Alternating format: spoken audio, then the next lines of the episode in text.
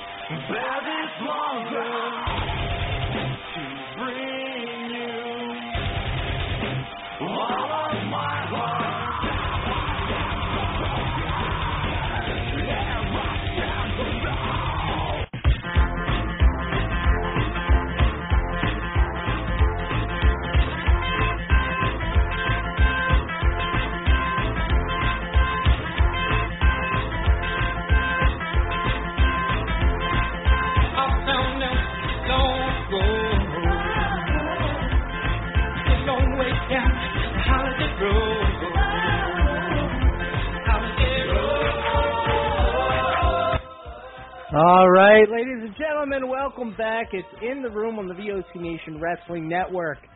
VOCNation.com. Don't forget to also check us out on demand on your favorite podcast platform.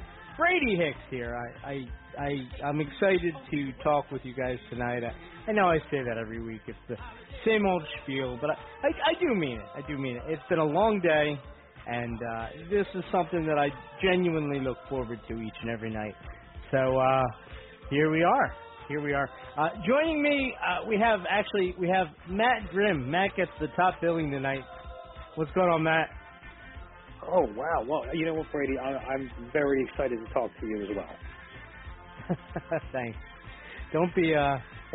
yeah, the, the, the, top billing don't mean that much. Believe me, it's it's, it's, uh, it's only the, down from there. Uh, we also have uh, Howard Morgan with us here tonight going on, Howard? Not much, man. Guys, what's going on? Uh, I, you know, like I said, I'm glad to be back. Uh, let me give the call out, the call in number, in case people want to join in and be part of the show here tonight. We're we're very much free form. You know, we'll we'll, we'll talk kind of topics. I, I almost feel like a like a teacher that's throwing a pop quiz. I, I asked everybody to come to the table last week with some topics, and we never even got to a damn one of them, just because the show kind of fly, flowed. Uh, tonight I'm going to call on you for your topic. So, uh, you know, again, I feel like a teacher giving a pop quiz, but it's okay. Uh, I've got a pretty good one myself that might actually carry the show anyway. Um, so that's where we are. And then I'm going to call in 914-338-1885 tonight. Uh, also, I forgot to mention, and how could I forget? My God, uh, earlier, well, actually, I guess it was last week, last week, I pre-recorded an interview with a young lady by the name of Ariel Sky. Ariel Sky, and she is part of uh, WOW Women of Wrestling. You can catch it on syndication. Actually, my DVR picks it up. It's on every Saturday in my area. I think it's on uh, CW in the Philadelphia area. So, um, but anyway, yeah, from from WOW Women of Wrestling, it's Ariel Sky. Uh, she's an amazing performer, actually. I, I have no doubt she's going to be somebody that we'll be seeing on the TV for quite a while. Um, probably even in much bigger companies. Now, not to say that what WoW is doing isn't a great thing. I, I don't know if either of you guys have had the chance to to watch it, um, but but it's a it's a halfway decent show, uh, and I'm sure a lot of people kind of got their eyes kind of tuned into it because of AJ Lee's involvement. But yeah, like I said, it's it's a halfway decent pro, uh, product. I would actually rank it above some of the other indies that have syndication deals. So it's uh yeah. Ha, uh, Matt, have you ever seen it, or, or Howard? Either of you guys? I have not. No. Okay. No, I, I can't. I can't say that I've seen it either. well, you're in for a treat tonight because Ariel Sky is really kind of intelligent. Like I said, she she's young to the business, so um, this is probably an early interview of what's going to be many many interviews for her, kind of coming up. I was hoping you guys might have seen it at some point, but not a big deal um, because I think, like I said, it's going to be a thing that continues to grow, much like her career. Um, so my idea for a topic tonight and I don't necessarily have an idea as far as as far as my example for it, but my idea was to take somebody in wrestling on television. Kathy Fitz is with us, by the way. How you doing, Kathy? Hey guys. Good. You all right? Yep. Yeah, I know. uh I know you lost a couple kittens this week. Yeah, it's been tough. That sucks. It's been tough. yep. Yeah. That does suck. Um Yeah. Yeah, that does suck. Kathy um has done an amazing job for us the last couple weeks kind of wrangling future guests and I, I don't like to announce anybody too far out. Um but I think you guys are really gonna be excited about the August slate of uh, people that are going to be coming on the show. It's uh, we haven't had this level of uh, notoriety in a while, so I, I think it'll be cool. Um, kind of up there with Lex Luger, I guess you'd say. You know, so So you were able um, to get a in touch with everybody? yes, yes, and we're good. Okay. We're good with both of them, as well as the guy that I said I was reaching out to. So, um, Okay. yeah. Now, if it wasn't for this damn honeymoon, you know, Yeah, w- w- what do you mean your honeymoon? Do you have to go? I don't have to go, but why wouldn't I want to go? Okay. Problem solved. Yeah, I mean, I'm sure your wife will understand that you have other obligations. right, like a wrestling podcast. Right. I already was greasing. I already was greasing the wheels. Like, hey, maybe instead of doing an excur- excursion one night, we could just hang in and talk to Rat Boy. oh yeah, that, that, that's a great alternative. That'll be a divorce real Yeah. soon. Gotta at least get through the honeymoon. So um after that I'm sure it will all fall back to reality. Uh but I no, I was looking at the weather. We're we're gonna be in Punta Cana starting Oh, I think next Tuesday or, or Wednesday. I, I guess it's early Wednesday, so that's why I can't do the show Tuesday.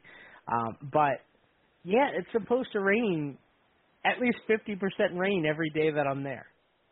I don't know if that's like a standard thing. Like I know it rains every day in Florida, so I don't know if it's something similar. Um, all I all I know is this, Kathy. Uh, Kelly said that we can each pick out one or two excursions that the other Mhm. person has to go to. So my sacrifice is I'm doing a massage. I've never been masseused in my life. I really have no desire. No, it's massage. Whatever, whatever it is. Yeah. So, I, so I've never been massaged by anybody. Never had that loving touch, Matt. If you can believe that. Oh. Um,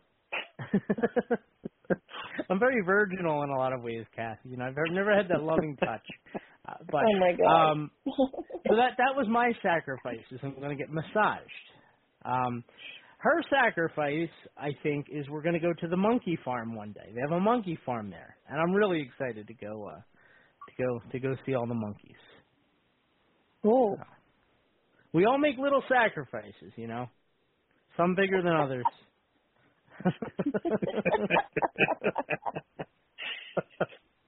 yeah, no, it'll be fun. It'll be fun. Hopefully, it doesn't rain too much, so we'll see. Uh, again, once again, nine one four three three eight eighteen eighty five. I, I feel like I started out slow, but I'm starting to get into my groove with stuff uh, here tonight. So my idea, anyway, my idea was to to look at wrestling on television today. And in, in, in fairness, I probably should have sprung this on you guys before live on the air. Uh, but look at the televised products today. Find one wrestler, I don't think it'll be that hard, that has been booked wrongly. And lay out what they could have done for them differently to make them successful. And there are so many examples. There, are so many examples. Uh, the obvious one that I, and this was kind of my reason for kind of thinking of this here tonight, um, is the LA Knight thing, you know, because a lot of people are kind of complaining that he's getting these reactions and he's just he's just not getting the time on television.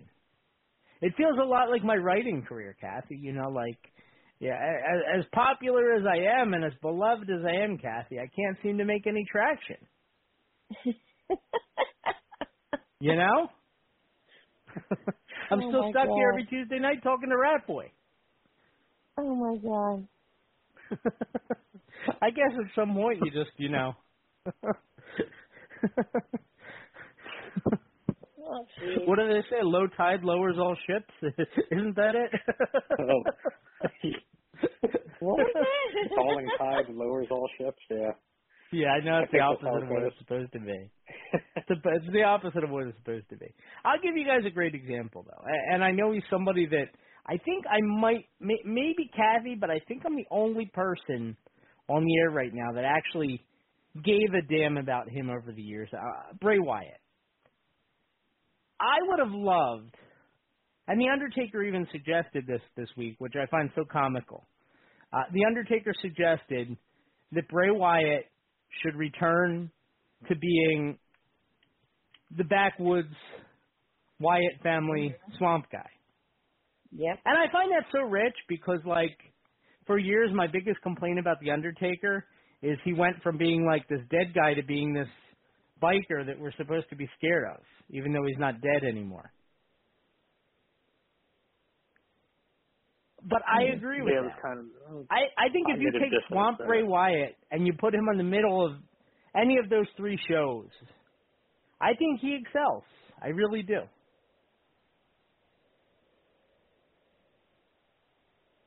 The silence. Yeah, you're right. That, that just speaks volumes, though. I, I mean, do you think he needs to have his promos reined in a bit, and his creative Probably. vision reined in a little bit?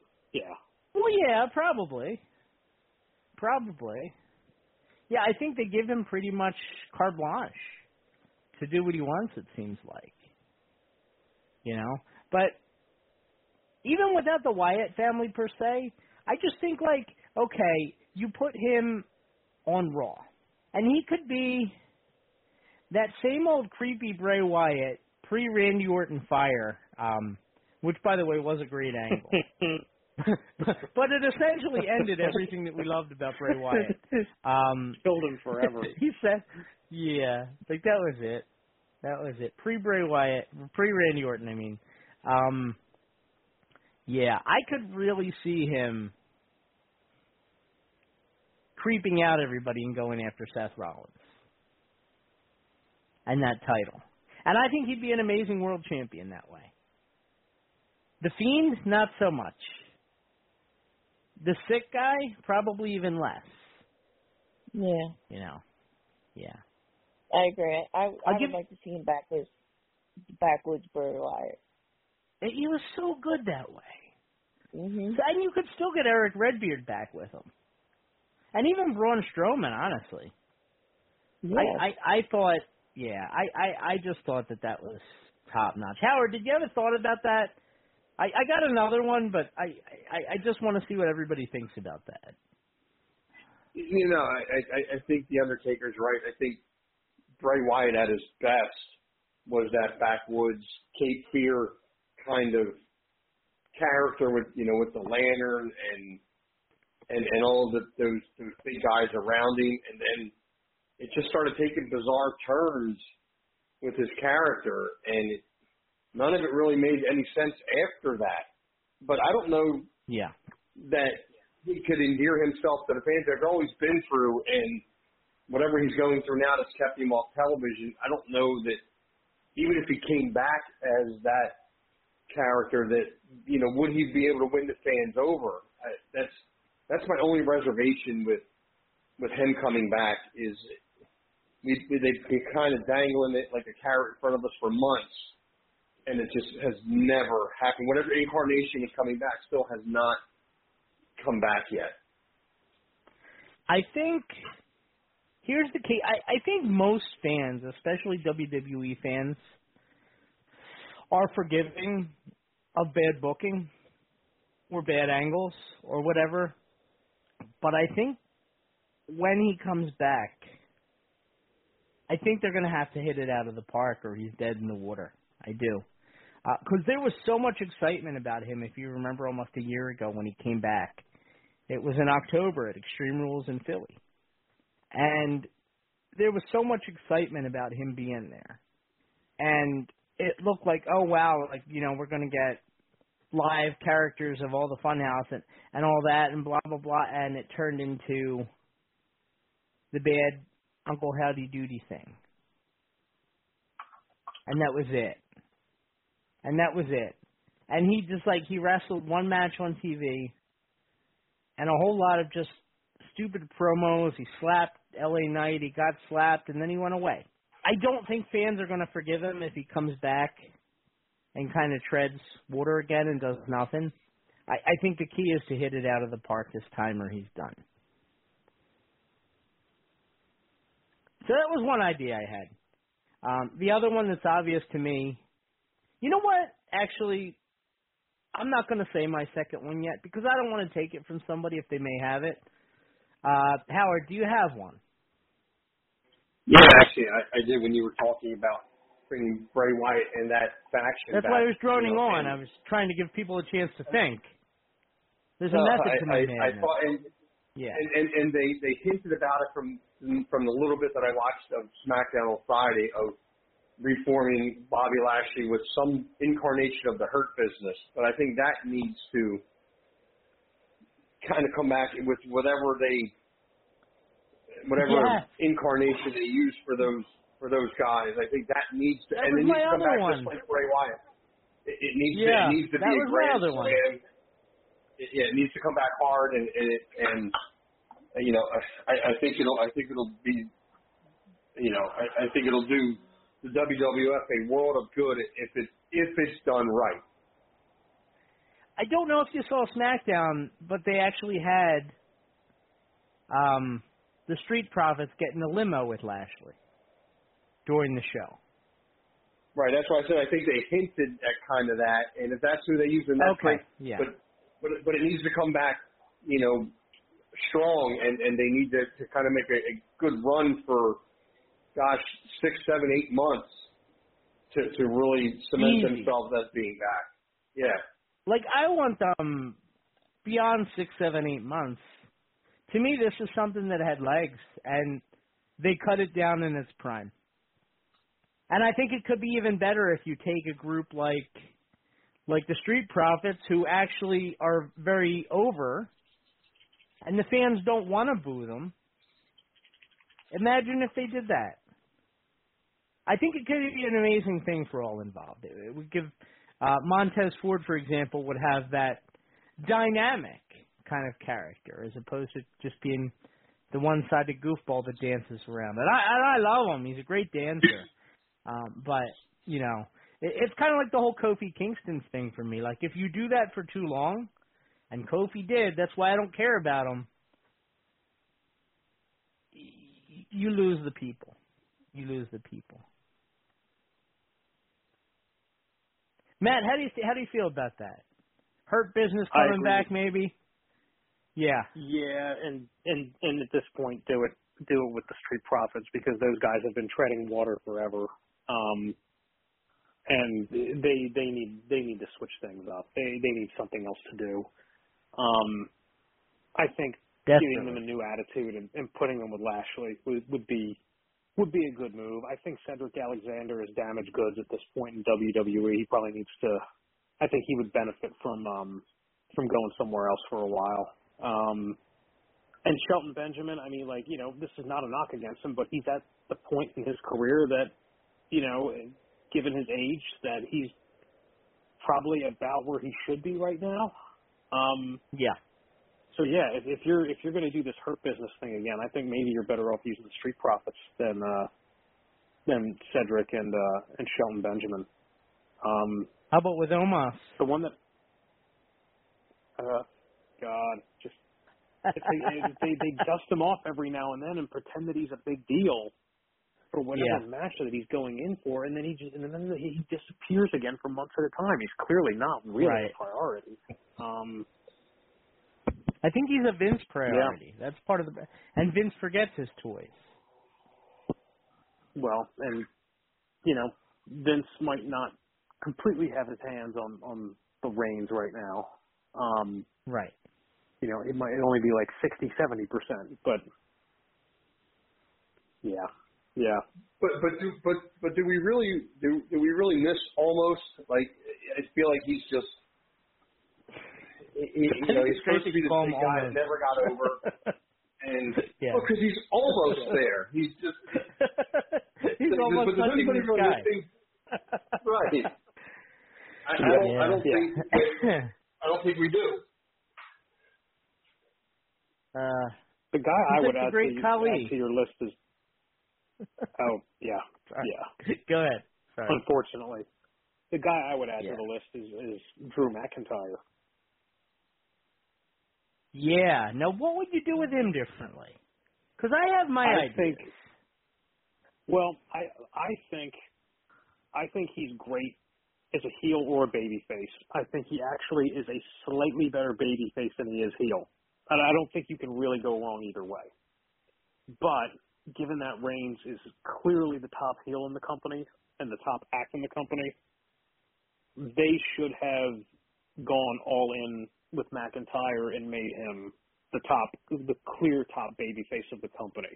Um, I I think I'm not knocking Seth here, but I think it was a mistake to kind of put that mantle on Seth, which is the way it kind of feels. Um, Yeah. I think McIntyre was the better option all around. Um, he's bigger. He's like, and I, I can't believe I'm about to say this, but for a guy who is as talented and athletic as Seth is, he's got a lot of matches under his belt that are not exactly five star classics. Um, I think McIntyre always seems to come through in clutch situations and having great matches. Um, and just after he lost that title the second time, they just seemed to de-emphasize him. And like that first summer, that back when they were doing that stupid brand warfare thing at Survivor Series, and they pitted Reigns against McIntyre because they were each the respective champions at the time. Like that felt like that was the first chapter in what was going to be a very long novel. And then they just never wrote the rest of the novel. And it's Uh, infuriating. Clash- like those two would have would have had they would have played so well off of each other as the Yep. top rivals in the company and yep, they they just squandered it. You had them on the same brand for a year and did virtually nothing with them. Uh, I said this back when it happened when they did Clash at the Castle and, and McIntyre got screwed out of the title. Um, Uh, I would have had yep. this. I would have had the screwing backfire, and I would have somehow. I would have had McIntyre win just one of those two titles, and then you've got your two champions again, and you wouldn't have had to do this mess where you're just handing a title to somebody. I, I mean, I know he won a tournament, but like, let let's kind of you know, it, it, is what it is. You know, you could continue the lineage that way at least, and it wouldn't hurt Roman because he would have still had his Universal title. Uh, just my thought. Uh, now, Matt, I, I had a great idea. I want to run it by you real quick and see what you think before you. I know you have to head out early. Um, but if McIntyre gets beat by Gunther at the next show, which is what I think is going to happen at SummerSlam, um, would you be open to having McIntyre snap? I mean, just go ballistic. You turn him into kind of like the cerebral assassin type of thing that like he kind of was before the whole babyface turn even happened initially in like 2019 or whatever. Um, you have McIntyre go after and just destroy Seth Rollins, and, and now you've got this dominant champion, and he'll have more heat for it too because he'll have upended Seth Rollins to win that belt. And with McIntyre destroying everybody on the brand, I think you could kind of quietly build up another Roman on Raw. That's my thought. I, I think I think McIntyre should be the heel in that scenario. I think that that is certainly better than him just continuing doing what he's doing now. Um, I mean, Sure. the, and I, you and I have talked about this before. The Intercontinental title feels like a step down for guys that have held the World Championship. Um, I don't think McIntyre It should be going after it. Um, I I don't think he should be interested in it. It shouldn't be his goal. Um, I, I your idea is better than having them keep doing what they're doing with him. It's just it's just directionless. Um, if you're going to have him turn heel, you could heat him back up. I guess at some point. I think Roman's future, maybe not the near term, but sort of maybe like the medium term, is he's going to turn. I think he's turning babyface. Um, once he kind of realizes that his actions have isolated him and alienated everyone in his family. Um, I think there's a babyface run coming for him, probably without him losing that those titles. Um, I, you could have them. You could circle back to that storyline with the roles reversed. Reigns is the face and McIntyre is the heel at that point. Um, Mm-hmm. I mean, part of me also feels like the the best option for McIntyre is to switch companies and go to AEW, where they might book him yeah. more as a top level babyface. Um, okay. Okay. Yeah, I think that's another option for him, which apparently is, at least according to rumor, something that um, leaving at least leaving WWE is something that he's considering. Well, there you go. I I I I I think um I'd be hesitant for that, but I don't have as much faith in AEW as you do. Like I I feel like they would they don't have the best track record with the big guys. You know, it it always Yeah, kind of comes did- down to like the same couple over and over again. They did well with Moxley as a transplant, and I think they've generally done well with Bryan as a transplant. Um, Mhm. it's a mixed bag with the And- others. You and Adam Miro Cole. was Yeah. uh, yeah, and Adam Cole. Uh, they've done well with Adam Cole Yeah. too. Um, Yeah. Miro is a mixed bag, for example, um, and he's not the only example.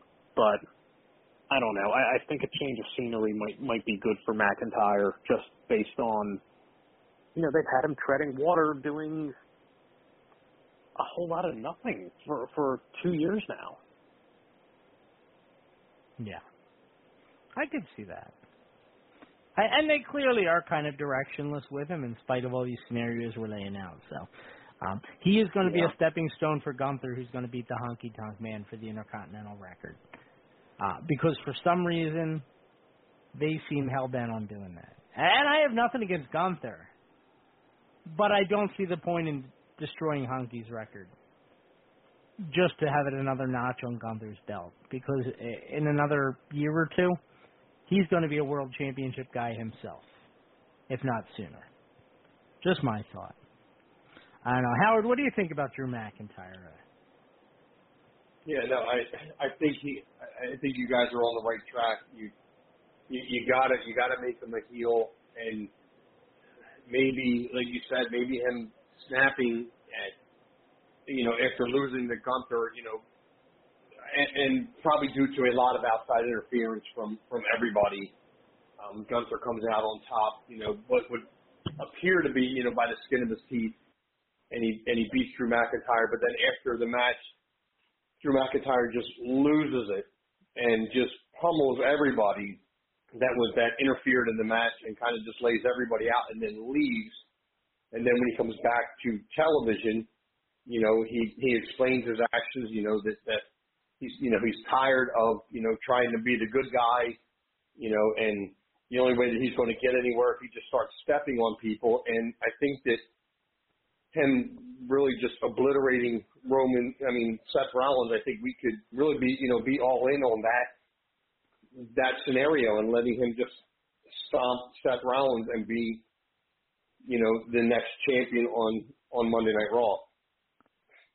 Hey Matt, how great would it be if he took that sword, that broadsword, and he cut off Vince McMahon's head on Raw, and then brought it to Tony Khan in his new place of employment, laid it at his feet. How amazing would that And- be? And then threw it in the garbage, like on on live Then television. throw it in the garbage. Yeah. like Medusa. Kind of a throwback, kind of throwback to the old, well, to the old Clash of the Clash of the Titans, where First, he just had to Yeah. cut the head off of Medusa and bring it back. Yeah, he, right. he brings it to Tony There can Khan, only be and- one. Yeah. Right. Uh, Throws The on Highlander, his back. yeah. Tony, Uh, Tony looks at it and great. turns to stone. Freaking John the Baptist on a plate, you know. Just the Gorgon, Vince McMahon. That was bad. you would watch it, Kathy. You would watch it. of course I would, but still. Yeah, they they could do a whole Peacock special on the death of Vince McMahon. That Kill sword apparently multiple birds belongs to one McMahon stone. anyway. I know, I know. Well, what, what, I how would would it be just love funnier that. is if, if he did if he did take the head off Vince McMahon and we find out he's been a robot all these years. Yeah. Either It that, would explain either a lot. that, either that, or like the next week on Raw, he's got a small head growing in its place. You know, where like his, his head regenerates. Like a Beetlejuice. Beetlejuice shrunk, shrunken head. yeah, like Beetlejuice, right?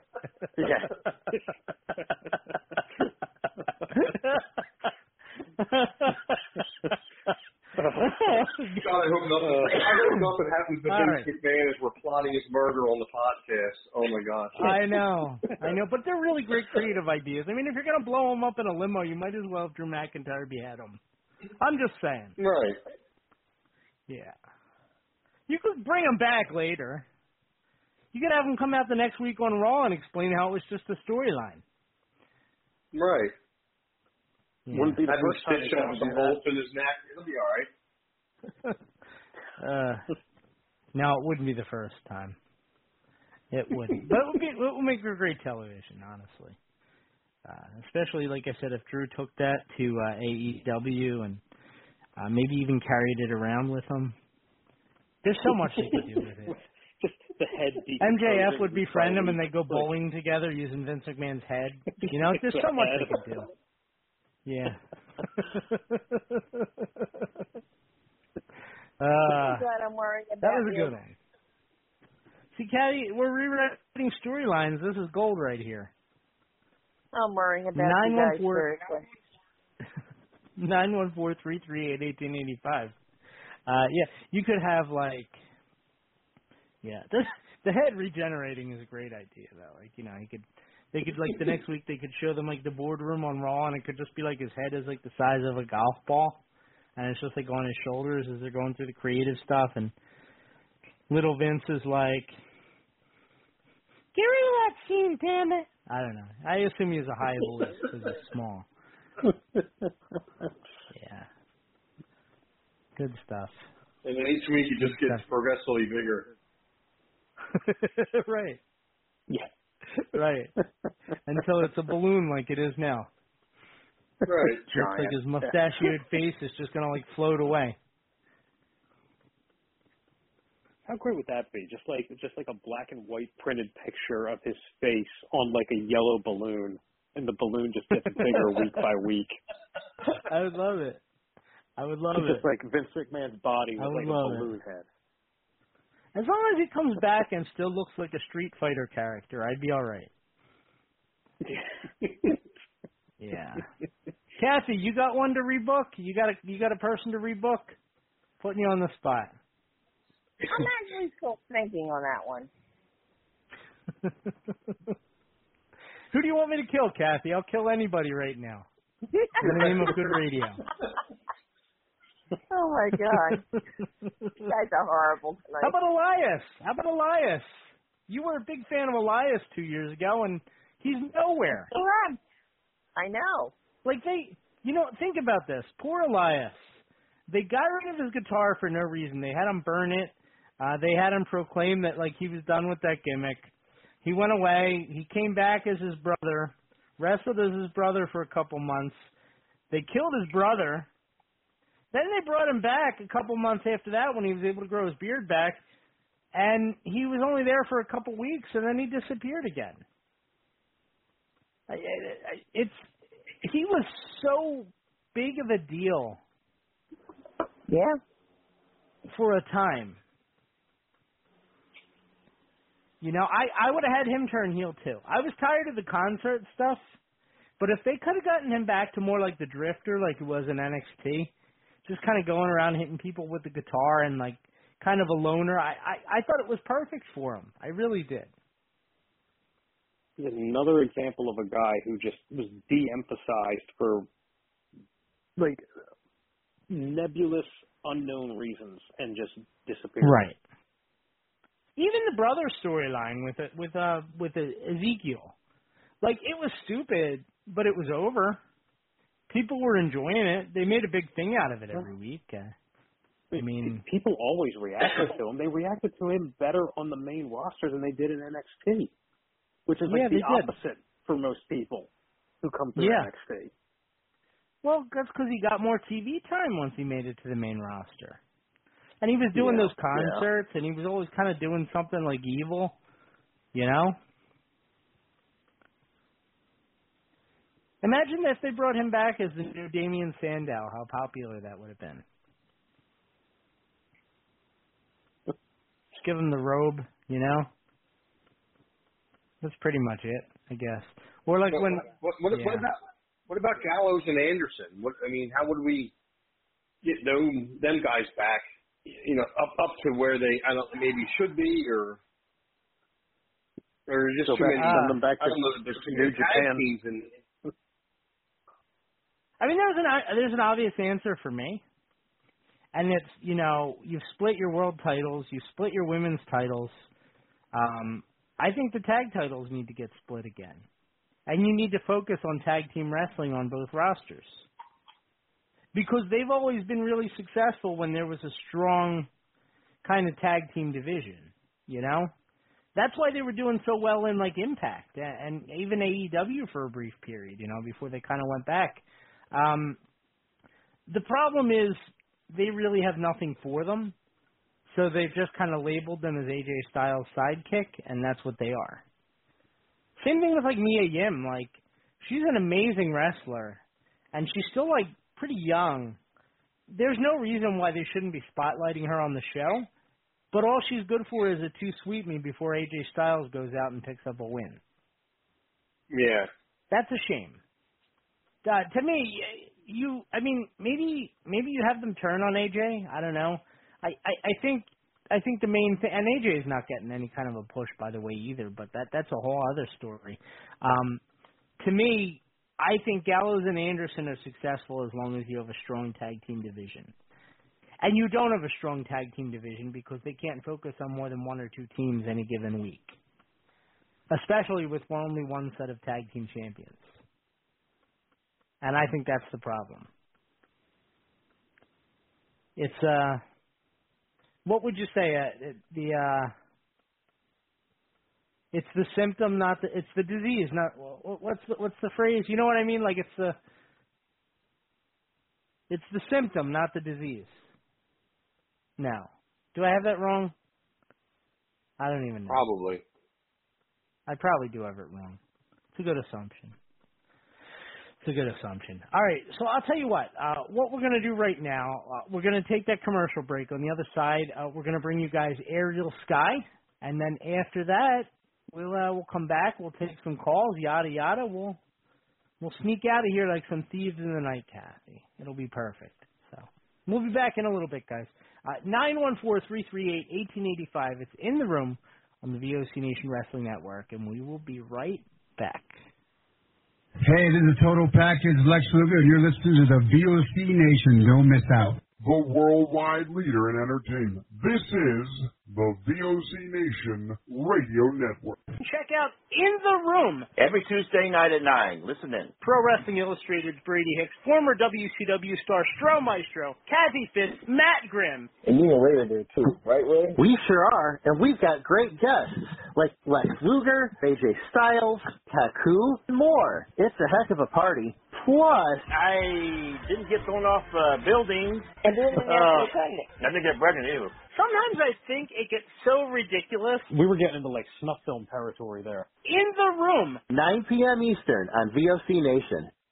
Yo, this is Jerry Stein of the Nasty Boys. Yeah, Brian Knobbs here. You getting ready to get nasty? Well, listen to the VOC Nation, baby. VOC Nation is one of the longest running wrestling podcast networks, having started way back in 2010. VOC Nation provides daily streaming shows where fans have the ability to interact with their hosts and guests via phone calls, emails, and Twitter. VOC Nation hosts will include former backstage interviewer from both AWA and WWE, Ken Resnick, former WCW performer The Maestro, former Impact performer Wes Brisco, Pro Wrestling Illustrated contributor Brady Hicks, and former Philadelphia radio personality Bruce Wirtz. Archive free content includes past interviews with huge names like Hulk Hogan, Jesse Ventura, Kurt Angle, Jimmy Hart, Ricky Steamboat, Sting, Mick Foley, Joey Styles, Howard Finkel, and so many more. Listen live at VOCNation.com and subscribe to all the podcasts by searching VOC Nation Radio Network on your favorite podcast app. And be sure to follow these guys on Twitter at VOC Nation. Bill Apter has been in the pro wrestling business for over 50 years. Hey, Tony here with uh, Arn Anderson. Arn, first of all, your height and weight. 6'1", 255. And now subscribers to VOC Nation Premium get exclusive access to Bill Apter's archived audio footage. And uh, where's your hometown? Minneapolis, Minnesota. Okay, and uh, give us something about your back. First of all, your relationship to Ole Anderson. Ole is my. Subscription to VOC Nation Premium starts at just $3 a month and includes commercial free audio and video versions of our top podcasts. Okay, we're speaking here with uh, the manager of the World Heavyweight Tag Team Champions, Tarzan Tyler and Luke Graham, and he's uh, he's sort of glowing tonight about a new prospect we haven't heard of yet. And for just nine dollars a month, Apter's archives are all yours. Uh, would you tell us who this new prospect well, is? I'll tell you, Bill, I've searched the world and I finally found the true world champion. I finally found. President, what's your opinion of uh, Ivan Koloff winning the title from Bruno Sammartino? Well, I think uh, I don't know what to say, but I, I want to say one thing. Uh, Bruno was a hell of a champion. Hear exclusive interviews with the greatest performers of all time. This is Bill Apter, and once again, we're speaking here with Bruno Sammartino. Bruno, first of all, how did you and Bruiser lose that title to the Valiant? Well, actually, it was a, a, a very unusual loss, if you want to call it a Did loss. women have anything to do? Well, yes, but the whole thing is this: that the rules, as I always understood them, was that the title could only be lost by pin or, or submission, which is the same rules as uh, my title, the World Wrestling Federation. That night, uh, it was. To sign up, it's very simple. Head to premium.vocnation.com or go to patreon.com slash vocnation. VOC Nation takes you behind the scenes of the greatest moments in pro wrestling history. Each and every Thursday night, check it out. WCW star Stro Maestro takes you on a journey. It's WCW Retro.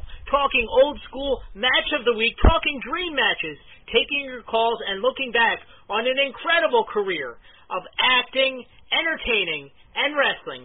Check it out, VOCNation.com, WCW Retro. Be sure to call in Thursday nights, 9 Eastern, on the VOC Nation Radio Network. This is Matt Hardy, and you are listening to the VOC Nation. All right, welcome everybody back to In the Room right here live on the VOC Nation Wrestling Network at VOCNation.com.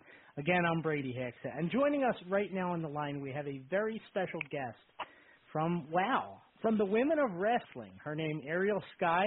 Ariel is one of the featured performers Saturdays and Sundays, national syndication. Check your local listings, by the way.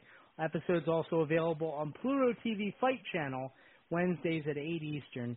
Uh, Ariel, how you doing today? So excited to have you. I'm doing lovely. Thank you so much for having me.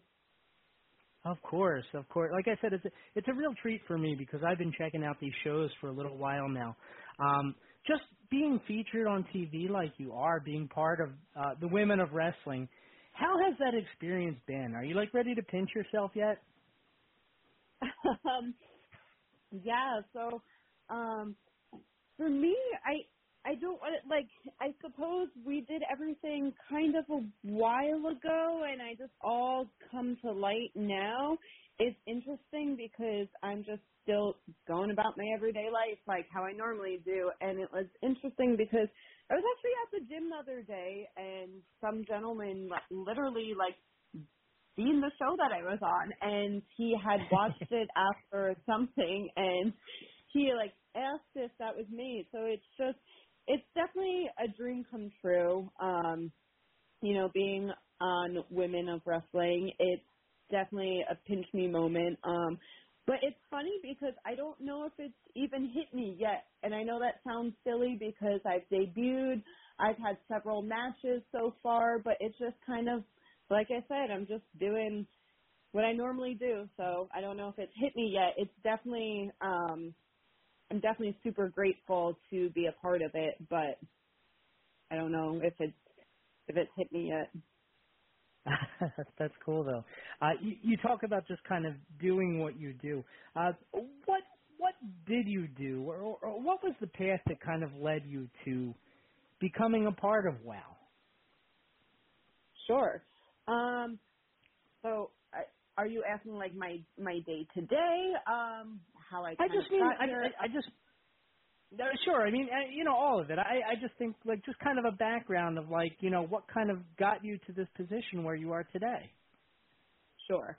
Um, so a little bit about myself. I did gymnastics since I was four years old. So um, that definitely in itself um, is a huge reason why I'm here today. Um, you know, and then um, throughout my life, I always just searched for something, something more. Um, let's just say, since like the age of 15, I knew that I wanted to do something in the entertainment world. Um, I didn't really know wrestling existed. Not that I didn't know it existed, but I just didn't ever think it would be my calling. Um, Mhm. And lo and behold, little do I know. Um, so then from there, I got into fitness modeling, bikini competitions, um, and then I found wrestling, and you know, I went from there, and then um, my fitness modeling days kind of brought me together with um, Miami Sweet Heat, the Carlson twins. So they um, they had talked me up to David, told him about me and everything and I um I was wrestling at the time so then I got a call from David McLane who is the owner of Wow Women of Wrestling and I just remember we were talking on the phone and by the end of the phone call I said okay bye David. I'm looking forward to meeting you next week. So it kind of it kind of happened so quickly um but at the same time I've been preparing my whole life so I feel like it's not fair for me to say, oh, you know, it happened overnight. You hear people say that all the time, but what you don't see is the years and days and hours of dedication and hard work and um, you know, just boils it down to that. But I'm so great here at Wow Women of Wrestling. Um, I believe we have an awesome roster and there's nowhere I would rather be.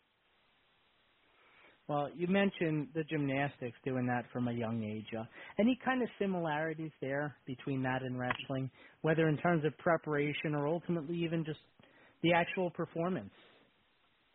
Um, yes and no. So, um, wrestling came a little harder to me, um, just because I wasn't a, a super fan growing up. You know, like I've seen it. I have an older brother, so we've watched it. I've been to, um, you know, wrestling events and stuff. But the athletic standpoint wasn't um, my struggle. It was more understanding um, wrestling as a whole, I suppose.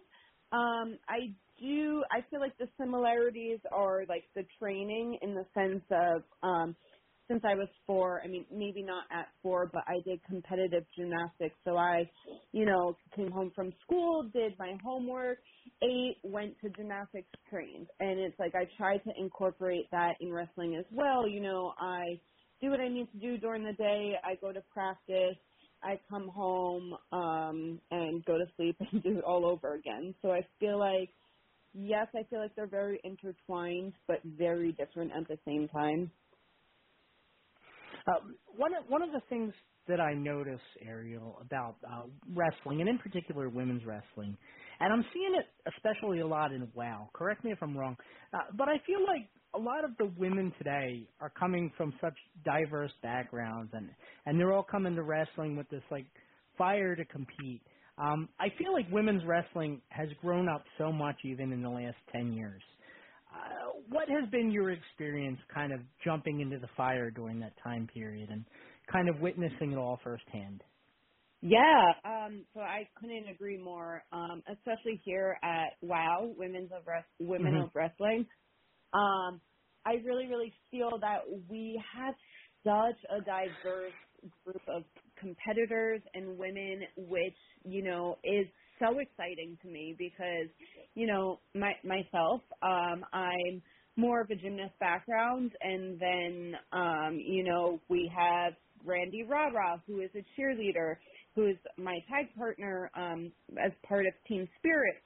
But it's like we're we're similar, but also very different. But um, then you have, let's see, Chainsaw, for example. She comes from such a different background, and it's just so exciting and Sure. thrilling because okay, sure, maybe the gymnast is not for everyone. You want to see something more intense. You want to see more hard hitting. Um, you know, so there's something for everyone in in our locker room and I think that's really, really cool. But it also challenges um and speaking for myself, it challenges myself as an athlete, okay, the same way that I approach um my match with maybe say if I were to well, I did wrestle against BK Rhythm. Um, I wouldn't approach my a match with Chainsaw say the same way. So it really it really, really makes you kind of work a lot harder than if everyone was the same. And um, tying back to your question, yeah, um, I believe a lot of the girls, you know, they're I, not everyone is coming from the same background in the sense of maybe a couple of years back it was like, oh, well, I watched wrestling and I liked it. You know, everyone, um, I feel like has uh, either an athletic background or something very, very unique to them. Okay, okay, very cool. Um, so I look at the WoW locker room, and I see a lot of young girls with ambition. Um, I also see quite a few veterans around that. Yeah, I, I was just curious what kind of an influence, for example, like to look across a locker room and see like an AJ Lee sitting there, or or any of the other women who have been wrestling for quite a while now. Uh, what sort of an influence have they had on you and some of the other younger girls? Sure. Um, so AJ Lee, she um, actually is not in the locker room with us. She's doing more um, of the commentary and stuff like that. But it is phenomenal Okay. being the same um, vicinity as her. Um, you know, we're all she's phenomenal. I've looked up to her, um, watched her matches, but um, honestly, at the end of the day, um, that's my that's work. So I don't really go up to her, and you know, maybe I don't ask certain questions that maybe I would like to. But um, being able to say that I work for WOW Women of Wrestling, the same company that Mhm. AJ Lee um, now is currently working for, is just very surreal to me. Being um, in the locker room or around her is just you know, super cool. Um, we actually did talk in passing in the bathroom. She just said, "Oh, you're from, you're from New Jersey," so I believe we're both we both might be cut from the same cloth. You know, Jersey girls. kind of looking forward, what what sort of goals have you set for yourself uh, in WoW and maybe even beyond? Yeah, so definitely um, in WoW Women of Wrestling, my goals are really just, you know, obviously I want to win. I want to be the best. I want to be the champion. But truthfully, I just want to bring the best absolute version of Ariel Sky that I can. Um, each and every time that I step into that ring, I just remind myself, um, you know, that I am strong, I am able, I am a freaking athlete. I'm here to perform, and I want to bring the best damn performance I can to, you know, not only entertain people but inspire them. And I really, really just love nothing more than after a show when I see these little girls come up to me and just kind of like say like, wow, that was pretty cool. Like I want to do that one day. There's no better feeling than kind of receiving that because I put my heart into this. I put my heart and soul into this. So, you know, just being able to use Wow Women of Wrestling as a platform to give back to these fans and these young girls is truly um a truly one of the biggest goals and I feel like I'm succeeding and crushing that goal. So I just want to continue to put on my my best athletic performance and, you know, really just make people feel something. Yeah, I was going to ask you about the young fans. Has it hit you yet that you're actually a role model for people? No. Um it sounds so silly saying that because um I have a little niece she's gonna be five. Okay. To her, it's just like it's funny. Like I, she hasn't seen anything um on TV yet, just because I I don't know if she would fully understand. Like not that that's me, but I just don't think she would grasp it. But um anyways. I'm just so used to little kids that way. Um, or I I actually um just agreed to start coaching um gymnastics again. I used to coach gymnastics and I just recently agreed to coach a strength and conditioning class and I was um I was in the in the gym one night just doing some tumbling for my own self and one of these little girls just looked at me and she's like, "Wow, you're so cool." I feel like that hit me more than, you know, actually maybe after um a, a live show because I don't necessarily after the live shows I haven't really interacted with um these kids too much. Um Sure. but yeah, no, it, it definitely hasn't hit me, but it's definitely cool to, you know, to to have that. Well, that's amazing. Uh, Ariel, if people want to um, keep up with you and what you've got going on, obviously this WOW program, and I'm going to give the plugs out for that again shortly. Uh, but if people on social media, maybe or whatever, want to follow you or follow you through WOW, uh, where where can they go online? Yeah, so my WoW social medias, um, they are the same for both Instagram and Twitter. Those um, are the the social medias I have right now, and the handle is Ariel Sky underscore Wow. Perfect. Perfect. Ariel, thank you so much for the time today, and best of luck with everything. We're we're all going to be rooting you on. I, I I have it on my DVR every week, so it's uh, Oh, it's thank you been so it's been a great program. Awesome. Thank Well, you thank so you. much. Thank you. And uh, once again, guys, uh, WOW airs on Saturdays and Sundays, national syndication. Be sure to check your local listings. Don't forget it also airs on Pluto TV Fight Channel. That's Wednesdays at 8 Eastern. And uh, once again, Ariel Sky. Ariel, thank you so much for the time. Thank you so much. Have a lovely day. Hey, this is Total Package Lex Luger, and you're listening to the VOC Nation. Don't miss out. The worldwide leader in entertainment. This is the VOC Nation Radio Network. Check out In the Room every Tuesday night at 9. Listen in. Pro Wrestling Illustrated's Brady Hicks, former WCW star Stro Maestro, Kathy Fitz, Matt Grimm. And you and Ray are there too, right, Ray? We sure are, and we've got great guests like Lex Luger, AJ Styles, Taku, and more. It's a heck of a party. Plus, I didn't get thrown off uh, buildings. And then the Uh, national pregnant. I didn't get pregnant either. Sometimes I think it gets so ridiculous. We were getting into like snuff film territory there. In the Room. 9 p.m. Eastern on VOC Nation. Yo, this is Jerry Stein of the Nasty Boys. Yeah, Brian Knobbs here. You getting ready to get nasty? Well, listen to the VOC Nation, baby. VOC Nation is one of the longest running wrestling podcast networks, having started way back in 2010. VOC Nation provides daily streaming shows where fans have the ability to interact with their hosts and guests via phone calls, emails, and Twitter. VOC Nation hosts will include former backstage interviewer from both AWA and WWE, Ken Resnick, former WCW performer The Maestro, former Impact performer Wes Brisco, Pro Wrestling Illustrated contributor Brady Hicks, and former Philadelphia radio personality Bruce Wirtz. Archive free content includes past interviews, with huge names like Hulk Hogan, Jesse Ventura, Kurt Angle, Jimmy Hart, Ricky Steamboat, Sting, Mick Foley, Joey Styles, Howard Finkel, and so many more. Listen live at VOCNation.com and subscribe to all the podcasts by searching VOC Nation Radio Network on your favorite podcast app. And be sure to follow these guys on Twitter at VOC Nation. Bill Apter has been in the pro wrestling business for over 50 years. Hey, talking here with uh, Arn Anderson. Arn, first of all, your height and weight. Six one, two fifty five.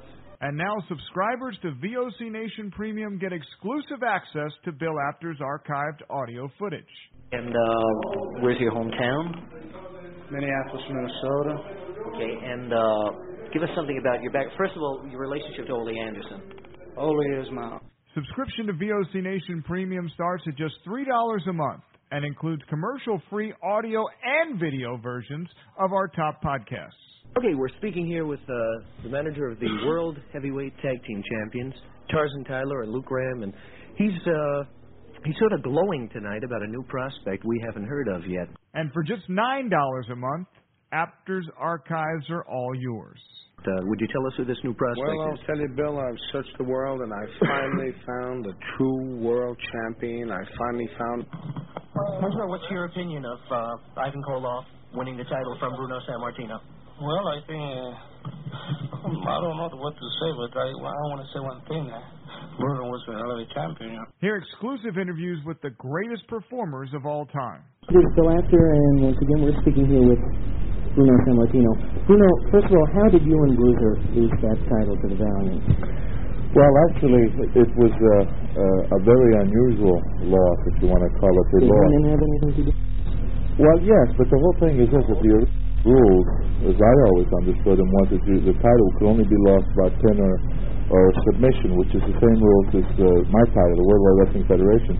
That night, uh, it was To sign up, it's very simple. Head to premium.vocnation.com or go to patreon.com slash vocnation. VOC Nation takes you behind the scenes of the greatest moments in pro wrestling history.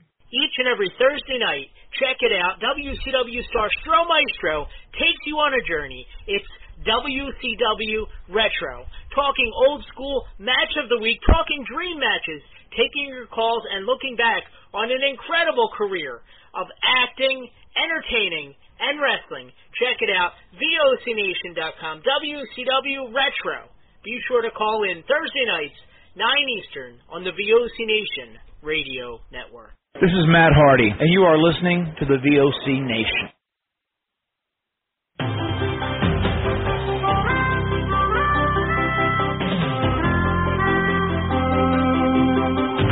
Sometimes the world looks perfect, nothing to rearrange.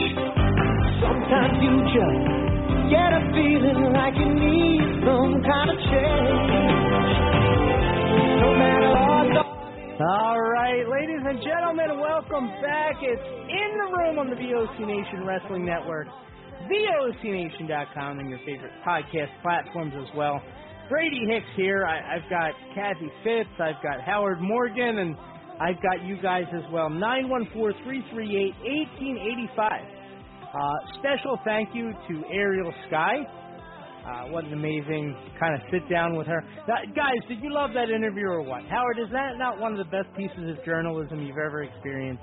I, I'd say it's probably one of the best ones that we've had so far. Thank you. Thank you. and uh, yeah, so thank you to Ariel Sky. Thank you to uh, Paramount. Paramount Pictures, I guess it is, for uh, helping to coordinate this. Uh, be sure to check out Wow Women of Wrestling. It's on syndication, uh, and it's on Saturdays or Sundays, depending on your local area. For me, it's Saturday night on CW in the Philadelphia area. Uh, for you guys, I don't know. Check your local listings. It's also available on uh, Pluto as well, so be sure to check it out. Wow, Women of Wrestling, and in particular, uh, my new girlfriend Ariel Sky. I'm only playing. Uh, so is, but is, that- is just- she the new Alexa Bliss? Has she replaced Alexa No. Bliss now? Is that No, may, she Oh, might have for Mike. I, I know he uh he got in some trouble for talking to her too much, but uh you know, I I Actually she might. She I, she's a contender, I guess you'd say, right, Kathy? Isn't that how you put it? Like a contender? Uh huh. Yeah.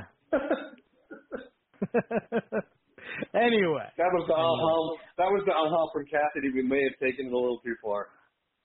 Wah, wah, wah. Uh, as as, as yeah. we do most things. as as I do, yeah. You know when it's funny when you talk when you you know you make jokes about killing a promoter and you get no complaints about it. I don't know if that's a good or a bad thing. Does that mean I'm flying under the radar, or does that mean that no one takes me seriously? Or Kathy, as my mom would say, maybe a little from column A and a little from column B. I don't know. Yeah, yeah. Uh, nine one four three three eight eighteen eighty five. So I fully intend to go on the show as long as we can tonight, um, because I'm having fun, and hopefully we'll get some callers again. Nine one four three three eight eighteen eighty five. Call in, guys, please. Um, that's that's kind of where we are tonight. On Thursday, of course, we'll have WCW Retro back once again. Uh, Howard, what do we got going on for that? Anything special? Uh, we, we're, I mean, we're going to have a, I'll call it a semi-open forum. We're going to do, we are, we will talk a little bit about, um, I know we talked about, you know, champions that could have been and all this stuff, but we kind of started a, a topic that we didn't really end, kind of finish up last week, and that's um, football players that have played, not necessarily maybe at the college level, but into the pro level, and then transferred into the world of professional wrestling and kind of where they are and who they are and where they are and kind of how well they did. Okay. So like Monty Brown or Kevin Greene. Right. Yeah, I don't know why Monty Brown came to mind first. yeah. He, he wasn't. He wasn't on my on my on the top of my list, but he was one of the guys on my list. Kathy, you- you know, in college, uh, they used to. My nickname was Monty Brown. Did you know that? No. Yeah, because I had the pounce. Oh God. I'm only kidding. He's probably younger than I am. Uh, nine one four three three eight eighteen eighty five. No, that, that's a great idea. That, that that's fun, and I'm sure you get Rat Boy to list a bunch of people that uh probably never played football or never wrestled, and uh Right, and and you I'm won't sure be able to fact he'll- check them. No, and and and and, and I love Rat Boy to death, but you know sometimes we have a, a little issue of filtering kind of what's maybe true in Rat Boy's mind and not necessarily true outside of Rat Boy's mind. Exactly. talk to him anyway. Like Mind of Mencia or something. Yeah. Uh, so you Right. you do legitimately love Rat Boy? I, I, he, he's he's kind of like poison ivy. He's kind of growing on me. Okay. Well, if he's growing on you, I was going to say I um I actually have the ownership papers for Rat Boy. Uh, I adopted him. No, no, no, no, no, no, as a no, pet. no, no, no, no, As a pet. I'm No, happy I'm to transfer them over to you at any time. No, this this is just kind of hey, can you watch my kids for the weekend and I give them right back to you. That's what this is. It would be like a pound puppy kind of thing. You know, he'd show up in like a little cardboard box. I'd bring him to your door. I'd have all the documents ready, and it would be uh, it would be No, something. I'm I'm not quite sure. I'm not quite sure that he's housebroken yet. So I I I, I don't you know. I, Oh no, well, he's not. I'll just he's I'll just I'll just take him I'll take him for the weekends. You can have him during the weekend. You can have him during the weekend holidays. Kathy, did you ever hear the story of Rat Boy and how he got involved with VOC Nation? No. It's a really good story. It's it's really funny, um, and it involves Bruce Wirt and his first wife. Actually, uh, Bruce Wirt, for those who don't know, he he's the founder of VOC Nation. We called him when we were on the radio together. He was the voice of choice, Bruce Wirt. That's how we got VOC Nation. That's kind of what we grew out of. Originally, his program was affiliated with Bill Apter. It was called One Wrestling Radio. Uh, but when he broke that affiliation, you know, he he started the VOC Nation, and and it was that VOC Nation that I merged my show in the room with, and so anyway, anyway, so so Bruce Wirt, um, his wife. Uh, well, first of all, he was doing the radio show, Kathy, and Rat Boy would call in all the time, and they had they had never met him, but I guess Bruce was like Facebook friends with him. No, I know what happened. they we used to do live remotes back in the day, Kathy, at the Fox and the Hound in, in King of Prussia. We would go there for pay per views. Bill Apter would come. We'd usually bring a wrestler for like autographs or whatever, you know, and and um and we'd watch the pay per views and we'd do live broadcasts from there on the radio. And what happened was Rat Boy somehow found his way to the Fox and the Hound. And we had never met him. He doesn't drive. And I was saying, how how did he get all the way out there? Somebody brought him. Either a friend or a cousin or maybe it was like one of those independent wrestlers because a lot of times like the independent wrestlers in the area, especially on like the the crappy shows, they would go to these kind of things like pay-per-view parties and stuff like that. They were more fans than wrestlers. I I don't think that's unfair to say, Kathy, do you? If I'm talking about like some of those lower tier companies No, from like. 10, 15 years ago. Now, most of them are more fans than wrestlers. So anyway, so Rat Boy shows up at the Fox and the Hound, and we get to talking or whatever. And um when Bruce goes home that night, he said his wife says to him, "I don't mind you hanging out with the listeners, and in particular Rat Boy, but I'm going to ask you." That was it. I think Bruce had to like drive him to like the train station or something like that. And when he got home, Bruce's wife said to him, Howard, I don't mind you hanging out with the, you know, with these fans, with the listeners or whatever, but I'm going to ask you please not to let them in our car. Not let them in my car.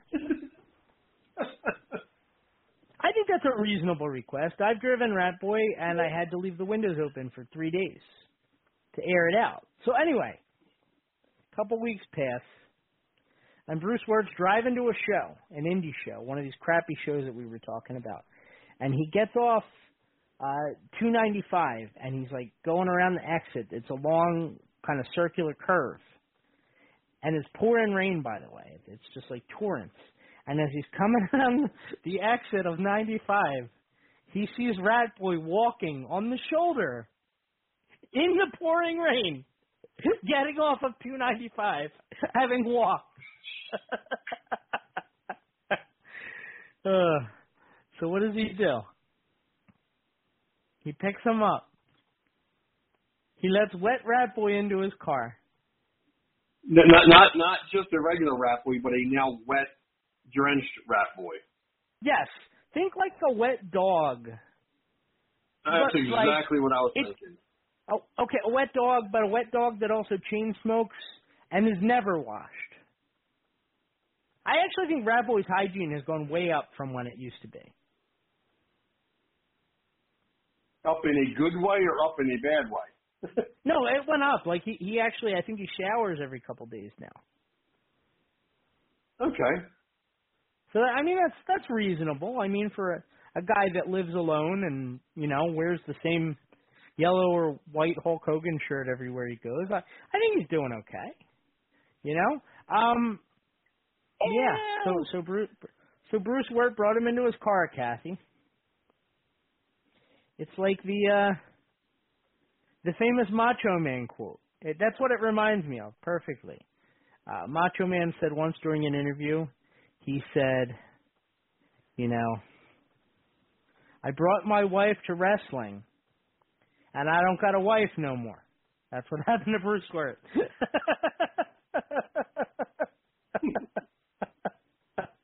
Poor guy. He's happily Oh, married God. now, Kathy. We can laugh about it. Oh yeah, yeah, that's right. His his wife's doll. This one. Oh, this one's stuck, yeah. And he's got kids now, so he's kind of he's in it for the long haul. So. yep, it only took like three or four wives, but he's there. He's exactly where he needed to be. So. yeah, I shouldn't laugh. I'll be divorced next week probably. Uh, well, you got you got you got to come back from the honeymoon first. Yeah. Yeah. So Howard, off air, yeah, well, yeah, yeah. We gotta first they gotta get to the honeymoon without doing the show Right. with Rat, Be- Rat Boy beforehand. Then uh Cat I just got a in the chat somebody said, I think I'm gonna throw up a little bit thinking about a dirty, wet rat boy. I. I'm not really doing it justice. Did I mention he brought mayonnaise and cheese sandwiches with him? Uh, all right, all right, okay. Can we can we can we hear about your DDP story? Only. Let's let's switch gears real quick. What do you want to hear about? Your DDP story. that I, we Oh, we the talked DDP about it in the Yeah, a couple of weeks ago. Yeah. Yeah, I I promised I would tell that story on air, right? And like I I guess I forgot or I got sidetracked. I don't remember what the context was at all. Yeah. And, and it's probably We did a- Kathy's fault. So I um me and Bruce and our two co-hosts and Rat Boy, the five of us, as part of a promotion for VOC Nation on the radio, uh, hopped in a van and drove down to NWA Legends Fan Fest in Atlanta. And we were down there with our own table. We were doing a live remote, like what we do with Fox and the Hound. You know, we're broadcasting on the air. And we were interviewing all the different wrestlers at the show. And at our table, we actually had a triumvirate of amazing guests. Triumvirate, Kathy. There's a, a five dollar word. Um, Yeah, really. That yeah, my it head was, hurts it, it, it, it was Jim Neidhart, the late Jim Neidhart. It was uh, the mouth of the South, Jimmy Hart, and it was not Brett. I'm only kidding. It's DDP actually. Diamond Dallas Page was there, and uh I bonded with him. I'll be honest. You know, I, I got a couple pictures with him and stuff, and we sat and talked, and you know, we did the interview, and and he's just a great guy. We we got along so well, uh, me and DDP, and he was doing the DDP yoga thing at the time. You know, so like obviously, I don't know how familiar you guys are. Oh, Kathy, you obviously know him really well. He's um very obsessed with physical fitness and what people put in their bodies and what they don't put in their bodies and things like that. Oh yeah. Yeah. So I um you know, we we talked, we had a good time, we stayed in touch. We actually texted for a while. And a couple years later, that was probably about 2 years later, when WrestleMania was up in New York, I ran into him at WrestleCon. And I had gained a little bit more weight from 2 years prior. And when he looked me in the eye, Howard, he said, Brady, I love you, but you are what you eat. Yeah. And clearly, from how you look, you eat shit. Mhm. That's what he said to me. I love you like a brother, but based on how you look, you are what you eat, and you eat shit. Yep. I texted him the picture when I lost all the weight, Kathy. He was really happy for me, but then uh, Well, let me put one night at. a couple years later, I didn't. I didn't text him when I gained the weight back. Go ahead. Yeah. Like you said, very health conscious, the whole bit. Yeah. I was standing there. I had a bunch of um, I forget some cupcakes or something for some of the guys or something. and I saw Page coming, and Page and I go way back. And I'm standing there, and I went, "Someone get the cupcakes out of my hands! Someone get the cupcakes out of my hands!" yeah. Yeah. That's him. And It's and he like- walks up. He goes, yeah. hey, he goes, "Hey, babe," and I went, "Hey, how you doing, Page?" He goes, "Are they yours?" I said, "No, I swear to God, they're not." You lied they to weren't. the DDP. No, You lied No, right I to the man's face. They weren't mine, Howard. You're like Jake the Snake in that documentary. Oh my God. Sick, I didn't drink. I was I was listening to um Tony Schiavone and they were redoing the I think the Bash of the Beach where Diamond Dallas Page won the WCW heavyweight title and he was like Yeah. 35, 38 around that age. And Tony Schiavone said DDP is the only man in professional wrestling who at the age of 35 looked like he was 55. And now that Right. he's 67, he still looks like He he's looks like he's 55. Yeah. Right. right. And here's the amazing thing, and, and I've noticed this with some wrestlers. I because like people think like, oh yeah, like DDP, who cares what he thinks, blah blah blah, whatever.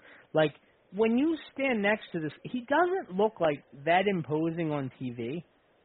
But when you're next to him in person, um, Yep. I, I'm I'm not a very tall guy. I'm about five foot eight, and he I, I, it, it was kind of like for me like when I met Shawn Michaels. You know, like which is how all this got started as a side was like interviewing Shawn Michaels. But like when I met him, you think, oh well, you know, as a fan, as a wrestling fan, right, Howard? I I look at Shawn Michaels and I think, oh yeah, he's like six foot, six foot one, two thirty four. I knew he was two thirty four because that's what all the video games and PWI said. Right. Two thirty four. Yeah, he's lighter than two thirty four, but he's way taller than six foot one. You don't Yep. realize Is how tall really? Shawn Michaels is. He's he's very tall. Yes, I I would say he's at least six three or six four. Yeah.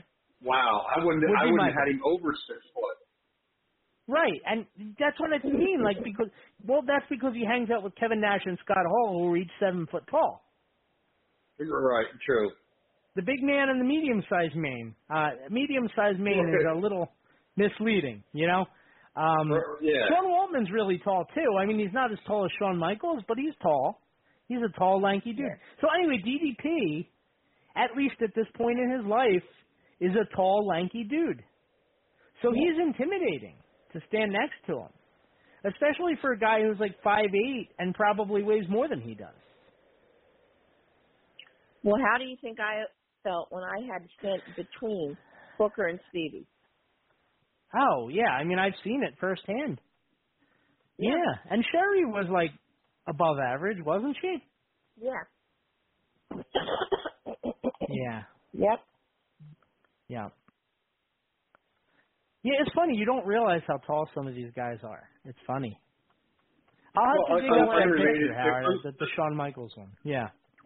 Well, un- unrelated to wrestling, my I had a a little brush with a a celebrity. I went probably about eight or nine years ago. I went to a juvenile diabetes um, fundraiser for a company that I used to work for. They bought a they bought a table.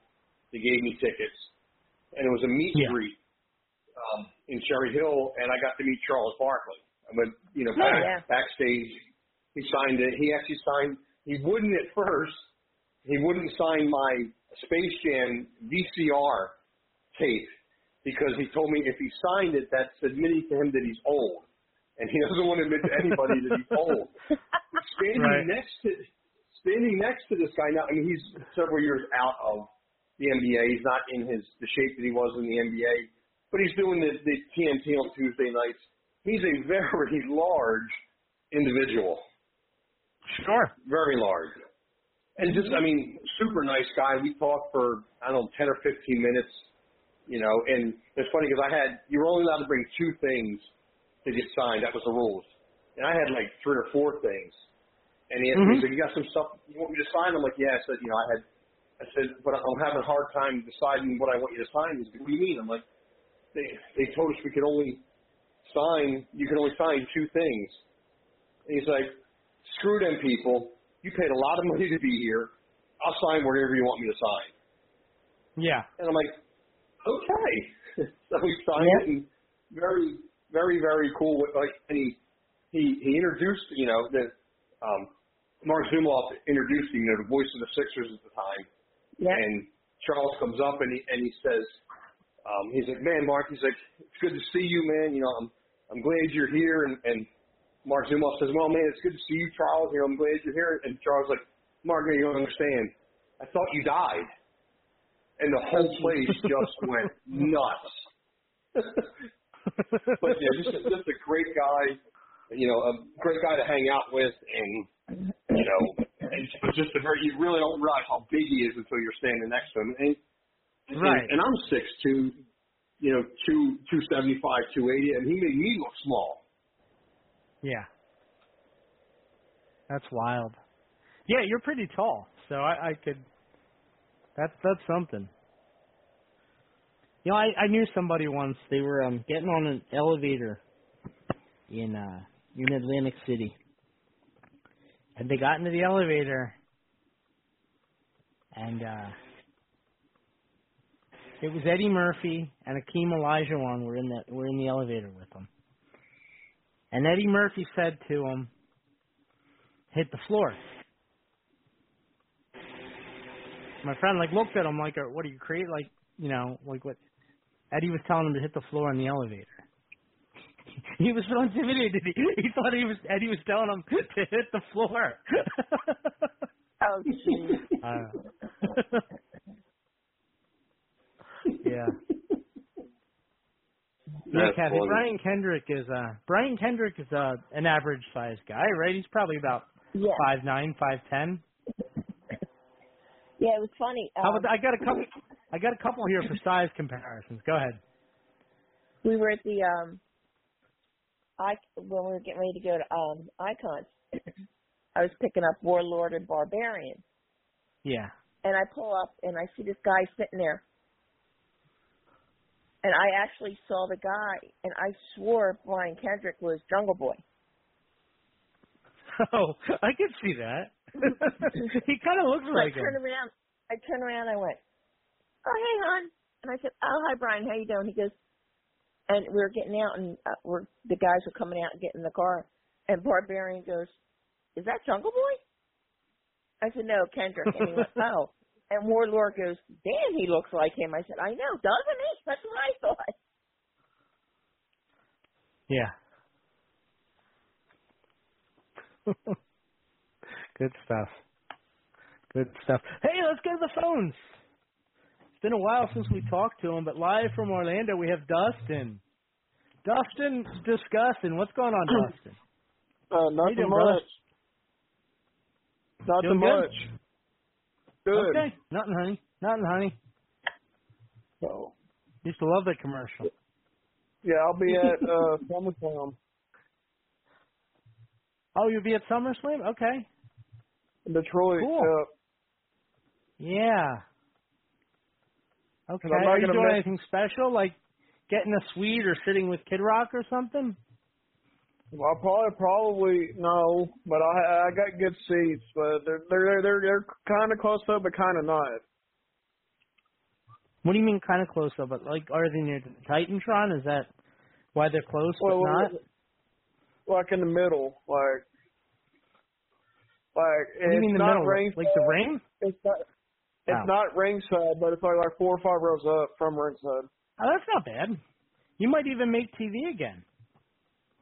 Yeah, well, you know, I just real hope Seth ain't losing to Finn Balor. Well, I also heard that it might be him facing the Demon Balor, and that could could could be where the title changes hands.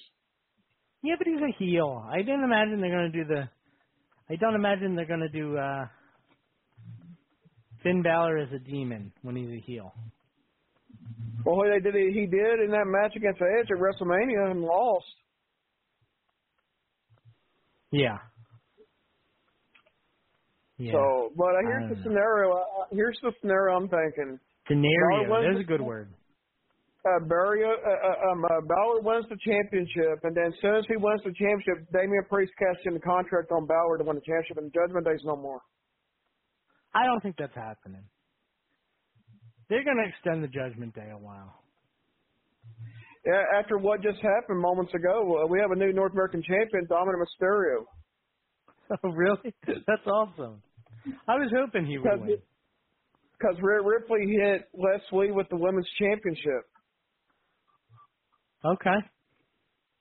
and then that allowed him to get the one, two, three, and win the championship. The crowd went berserk when he won when he won the championship. That's cool. That's cool. I like Yeah, Dominik I- Mysterio. That that's good. I, I kind of, I kind of knew that the Judgment Day would get involved at some point. I knew I was like, man, wouldn't it be something if Wes Lee loses because of Judgment Day getting involved? Damian Priest and Finn are both interfered in the match. Yeah.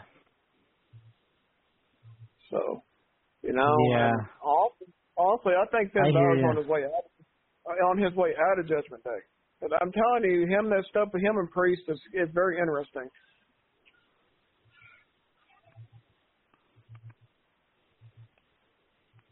I I think um I think he'll be well. I mean, there was some talk about putting J.D. McDonagh in there, but I think they would lose a lot of momentum if they did that. I I, I think Finn Balor is going to be in the company in the in the, the group for a little while. I would think.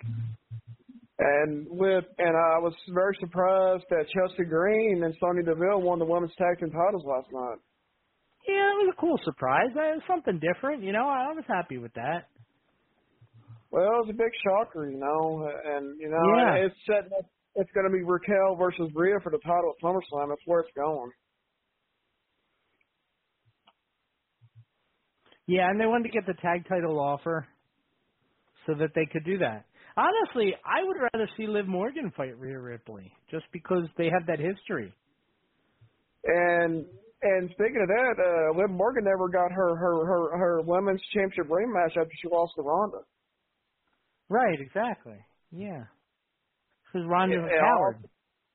Honestly, I could see a Yeah. two on one a two on one Awesome. match. Basically, I could see uh, Raquel and Liv fighting Rhea two on one for the women's title. Yeah. I already know what's going to happen.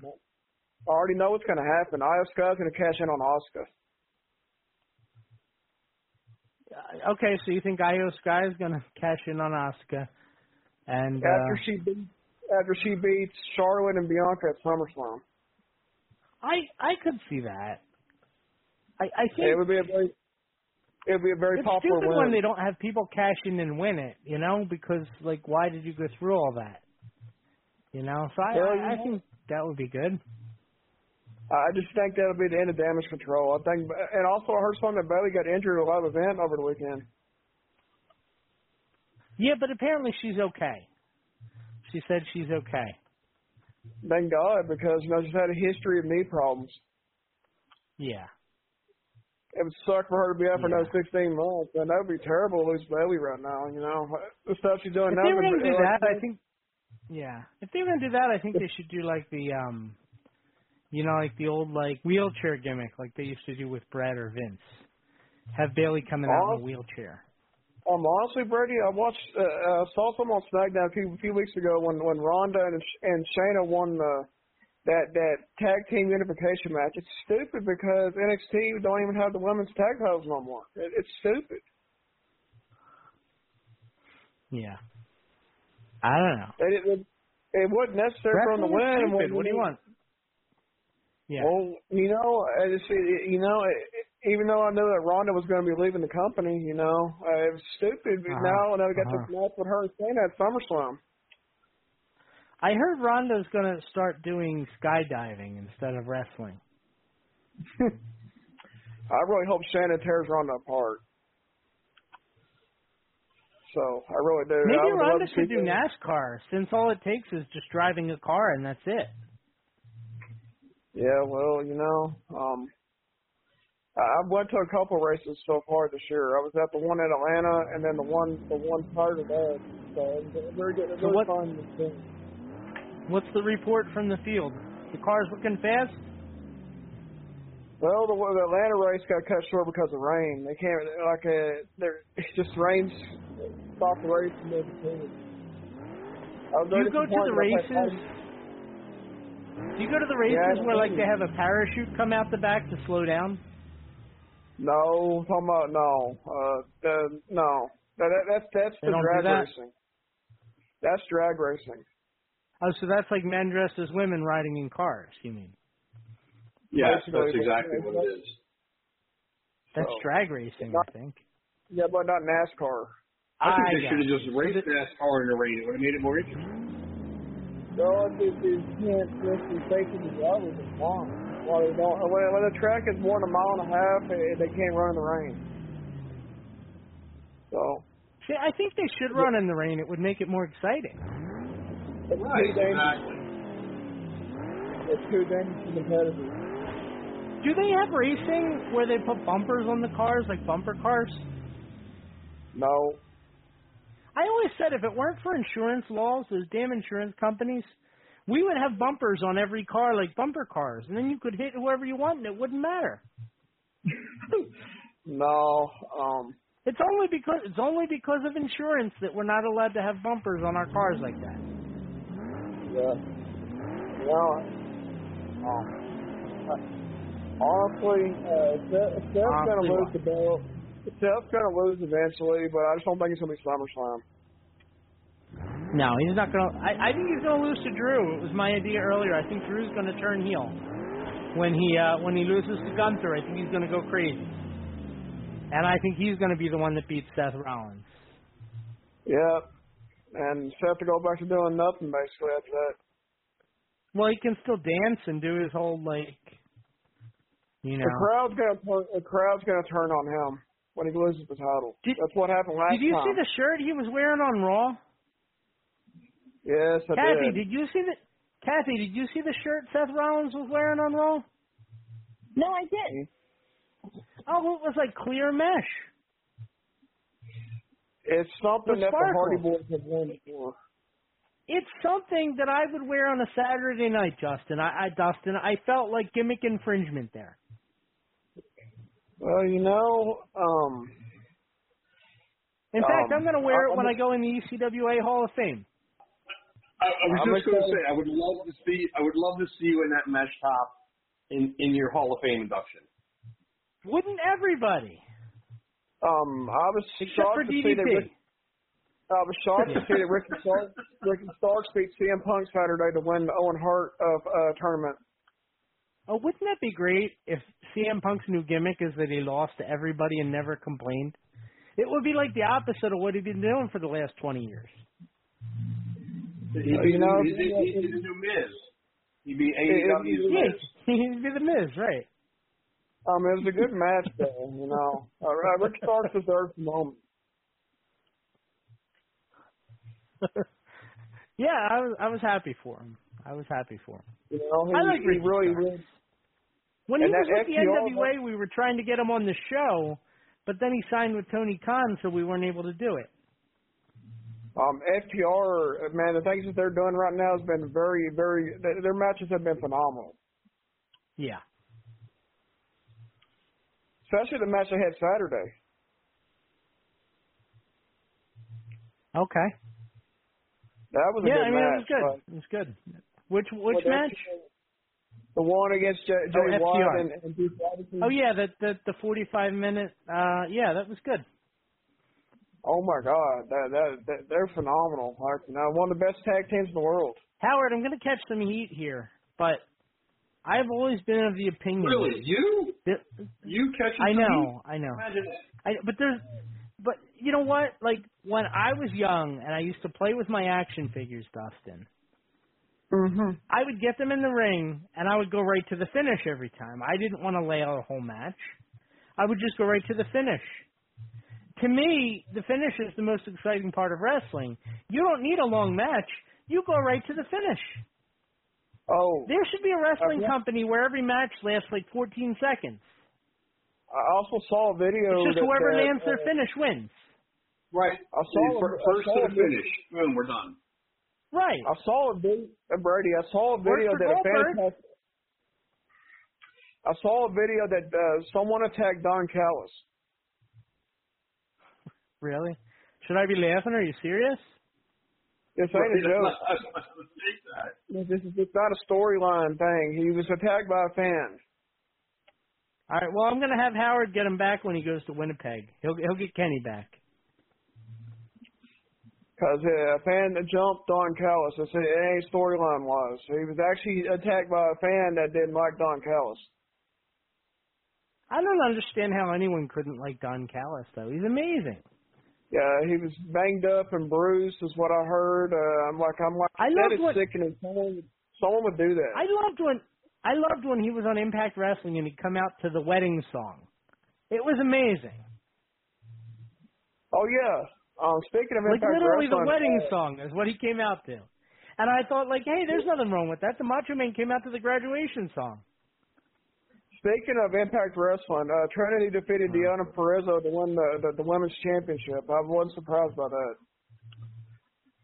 No, I don't think anyone was. And you know, Yeah. I don't It- think it anyone is, Said uh, he's got he, he's got a concussed eardrum and they busted his mouth open. and they were trying to choke him out. See, told you, Brody. I feel like I pierced my eardrum. Wait, so Sorry, this happened to Don Callis? Yeah. I love that guy. That that sucks. Hope he's still going to Hope be. be okay. going to be. He's still going to be at the AW show tomorrow. The, the, they're having that blood and guts match tomorrow. Yeah, okay. I hope Team you know they only call it blood and guts because Vince McMahon called it blood and guts wrestling No, but I hope Team Elite in like one of the tomorrow. investor conferences. Yeah. I really hope Team Elite wins tomorrow.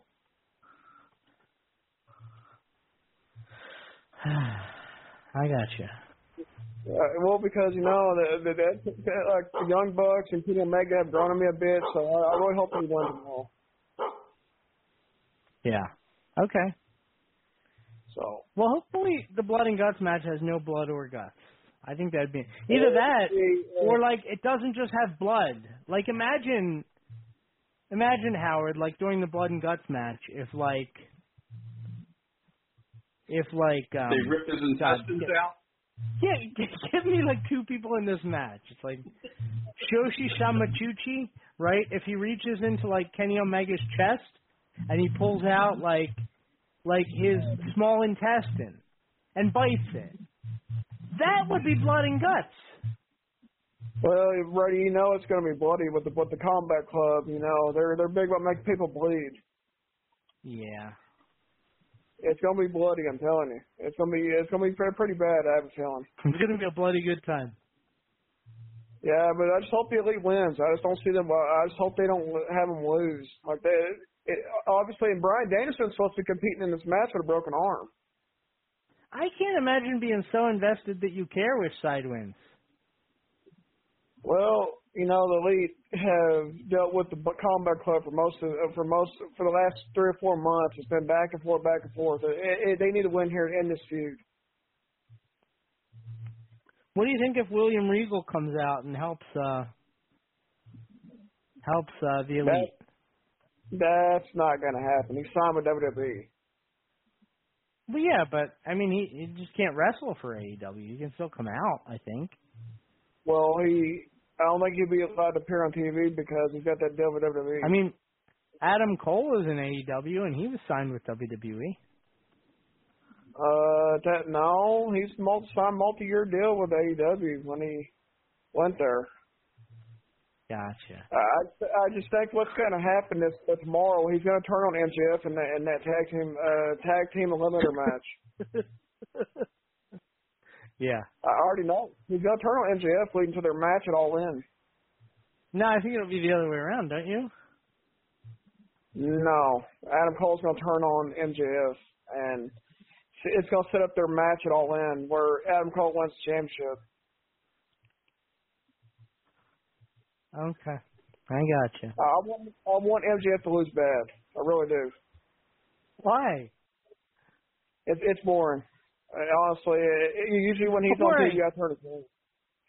Now, just to gauge it, has this call been interesting?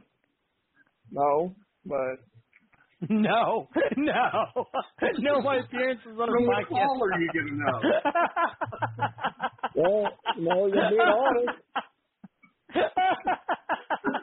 I love you, Dustin. You're awesome. I'll That's catch up with amazing. oh my god. Uh, I'm not making fun of you, ne- Dustin. I'm just laughing. It's just funny. I'll be back. I'll be back next week. Love you, brother. Bye. Bye. Bye. Don't go away, man. Just go away. He don't like it when I laugh. He gets mad when he thinks I'm making fun of him. And he only He said he no. only he only he only back he only backed off when I said don't be mad I wasn't making fun of you and then he's like I'll be back next week. Uh, I should call 911. It sounds like a threat to me. Oh God. oh But god. wait, there's more. But wait, there's more. No, no. The man Oh, who's responsible yeah, for yeah. Mercy- the man who's responsible Yeah. for Bruce Wirt's first divorce, Rat Boy, is on the line. What's going on, Rat Boy? What's up, No, that boy. What's up, North North uh, Jersey, North Philadelphia, all the way up Rat boy. north. I'm down here somewhere in uh in between West Virginia and Virginia somewhere. I thought you were in Tennessee. I guess it's right there. It, it is. What's the difference? It is. I can hop over to Tennessee by foot and Can- hop over back to can you- back to, back back when Can- the other foot. I mean in Virginia. Can you walk down to Alabama and bring me back a handful of Crimson Tide? Alabama. Come I, on, I man. feel like it's really good at cleaning shirts. Nah, it's like I charcoal can't go to toothpaste. You don't think it would work, but it does. I don't. I don't hang my hats in Tennessee now. Come on now. All right. I be hanging Rat boy, I got a question. Rat Yeah. boy, you came up tonight earlier during the show. We were talking about the time when Bruce Wirt picked you up in the car in the pouring rain. Were you really walking on 295 to get to a show? Oh, yeah, oh no! This is the first show for um DWS. Okay. Right. I wasn't naming the bad company, but that was the bad company. Yeah.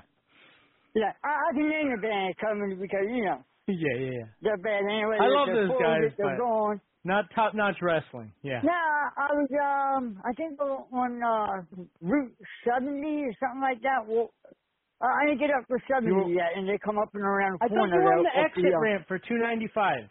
Yeah. Uh, no, not on 295. It was uh by the uh the river line.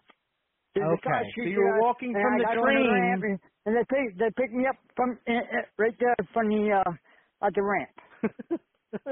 okay. That's that makes a little more man. sense, Howard. I, I thought he Uh, walked down from Trenton for a show. No, On I, the I like, I like your story better, Brady. I'm Yeah, sticking with there's, my there's all story. different versions of my story, and everybody's sticking it to it. I don't care, you know. Everybody got a different Sure. version, but the version, uh, you know what? I got to put it. I got to put it on video. How's that? Right. This what really happened. Yeah. That's a good idea. Yeah, but, That's what we don't let, I we don't don't think let the really facts get in the way of a good story. but today, Yeah, I like my story better. today, Right. today, I walked into Lowe's. Okay. Guess what? They got their Halloween stuff up already. Oh man. Uh, hotel right, Okay. right now where I'm at, okay, right across the way, there's a Wendy's, okay? I don't know what side it is on, West A Virginia or Virginia. I'm not, I'm not sure what side it is on. They got their damn Christmas tree up. Yeah. What's going, what's Well, going they, on down here? honestly, honestly, down there they probably never took it down from last year. Maybe because because it's all it was all decorated, red, white, and blue. This tree. I took a picture of it. Don't worry about it. I'll be showing that one tonight later on after I get off the show, and maybe I'll post it up tomorrow morning. But it is it is a good thing to have a Christmas tree up because it is Christmas in July. Ain't that something? Christmas in July. That is That's why something. they got their Christmas. That tree. is Yeah. something. Yeah. Yeah, they got their Christmas tree up. But there was no presents Mhm. underneath the uh, underneath the tree. No no no free burgers, no free uh milkshakes. Oh man, you know. It's okay. I walked in there, got me a a, a pretzel uh cheeseburger. A pretzel Nice cheeseburger. This is more exciting than the I uh, love it. than the Dustin call. You're making me hungry. I know, you know, I'm sorry. And guess what? Yeah, it's okay. I got some good news to tell you, Brady. Okay? Okay. You're staying in Virginia. One of your callers. One of your callers called his me phone up. is his phone is done tonight. what? He's out a minute. One of your callers called me up. One of your callers called me up. Okay? Okay. He is he is playing the CM Punk rule. Okay? Mission in action Okay. rule. Okay, because I was talking to him on uh Sunday night before we came down to Virginia, you know, all over the place down here. Because I am touring, you know. Sometime tomorrow, I might be getting touring? hooked up with him. Yeah. I'm touring. Okay. Bar to bar. Torn or horn? You know, I said, did he I'm say touring. touring or doing porn? I am Oh, you touring. said you're doing porn? What, you doing- T-O-U-R. I'm, I'm you ripping doing and tearing porn? down here, brother. I'm ripping and So tearing he is down porn. here. He is doing. He is doing porn. Okay. No, I'm not doing porn. Come on. Don't say that. That's what you said. I think you said you were. I thought he said. Okay. That's what I thought he said. You, you, you, He said Anyway. buddy, uh, So, so you were doing porn. I, I will be home. I will be home sometime Thursday. I don't know what time, but I hope he does call in on Thursday nights because I did tell him about the stroll, what happened to him. You know, he was in a hospital and all. Come on the show Yeah. and and give your uh, gratitude to, to the show because he right now, you know, he's not doing that good, you know, but he's on the road with recovery. Yeah. Come on the show. And he he's kind of gone. He's gone quiet, but he's focusing on his recovery and his moves. So he's Right. moving to Texas. No, this guy is no other than, you ready? The Yeah. Virginia boy himself. Okay? Justin. Oh, okay. Okay? What's he up to? Is he mad at me? No, he's not mad. He's just pulling the CM Punk thing, you know? And plus he's been working and working and working. Wait, what Not do you mean he's stop pulling the CM Punk thing? Like he's mad at me? No, he's just pulling the CM Punk, you know, mission in action thing. But he, but he, but, but I told him, look, you just call, call on the show show because I'll be on it. You got some guy named Howard on it. And plus we got Chaz, man. That's right, Chaz. Hey, Chaz, guess what, brother? I'm coming after you, brother.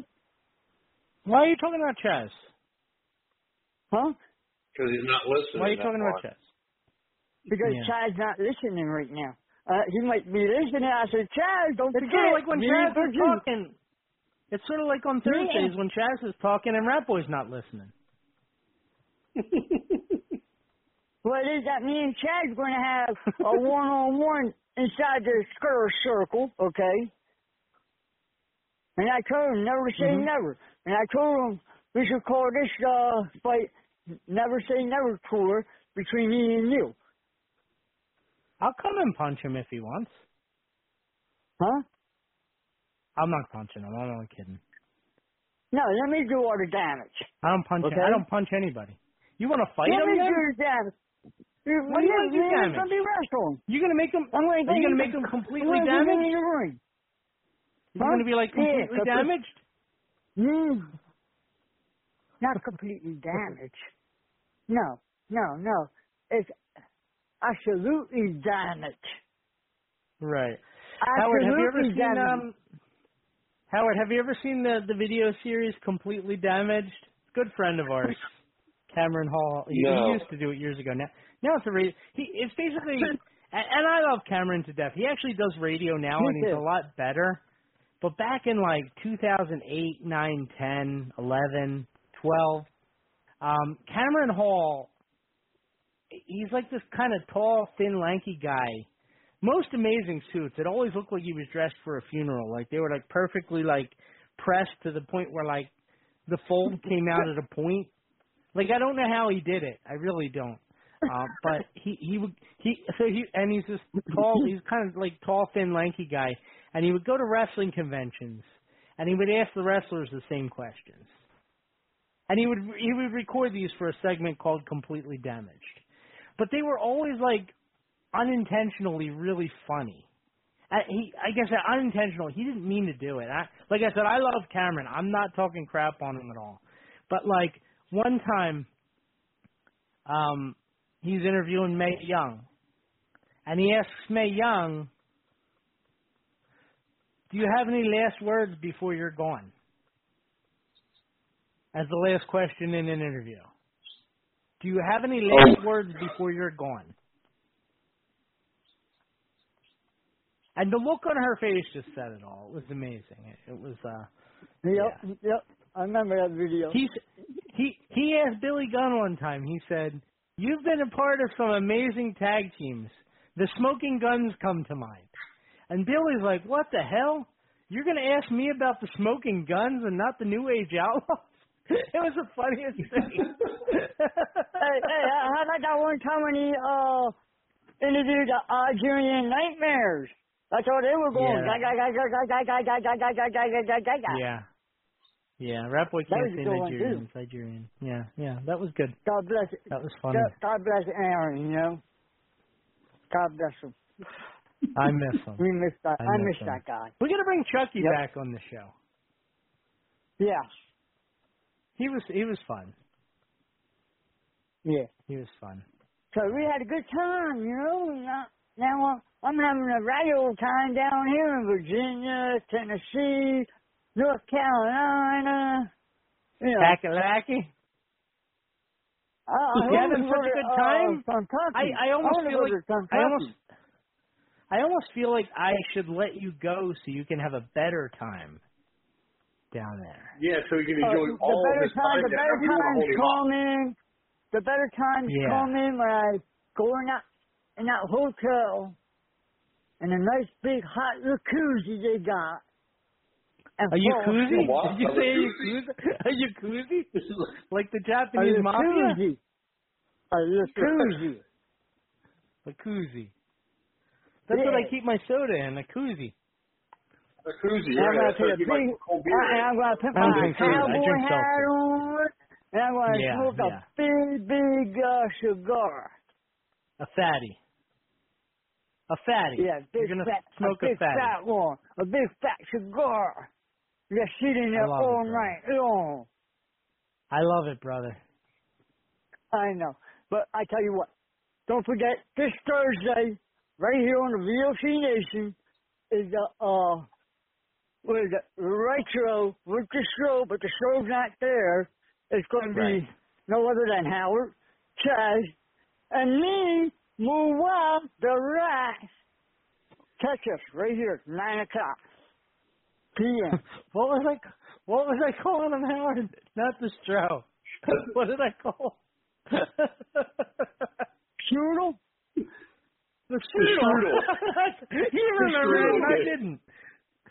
With the strudel. strudel. With, with me, Uh, Strudel. That's, that's how that's how I'm going to introduce him on Thursday when he calls. I'm going to call him and say the I love strudel's it. ready. the strudel. The Or when he's doing the iron shrimp. Or when he's doing the the iron sheik, he's the iron shrimp. So. He's the iron shrimp, right? yeah. All right, Rat Boy. Enough of this okay, nonsense. you guys have fun up there. You know, I'll be home on Thursday sometime. But I will be on the show this Thursday night. Don't worry about it. Love you, brother. The strudel's Oh, going to oh, be there a lot of strudels. And I might have to get You out some safe. free strudels. Okay? You be safe, brother. I'll talk to you. I will. See you next Tuesday when I'm back in Jersey. Okay, sounds good.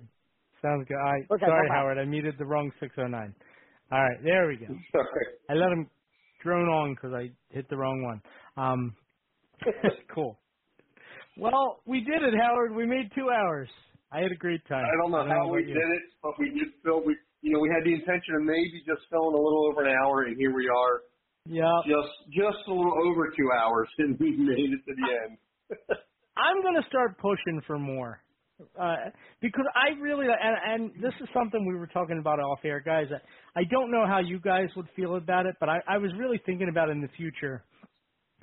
Um, on a given Tuesday night, recording a two hour show, but breaking it up into two shows, and then airing one show on the podcast feed one night, and then the next, the second half or the next show the next night. And I thought it would be a great idea as far as like kind of breaking up the podcast and uh, maybe making things a little more interesting, uh, introducing some new topics during a show, things like that. Uh, I don't know if we're going to do it, but the grand experiment has uh, has has worked.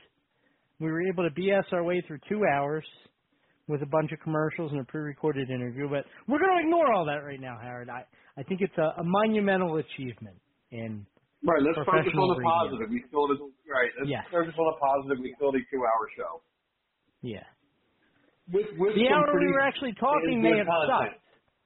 But yeah, yeah, exactly, exactly. No, it's been great. Uh, yeah, I, I, I think we're good. Uh, Howard, if you could remind people what they need to be doing on Thursday night. Thursday night they need to be tuning in to WCW Retro from 9 to 11.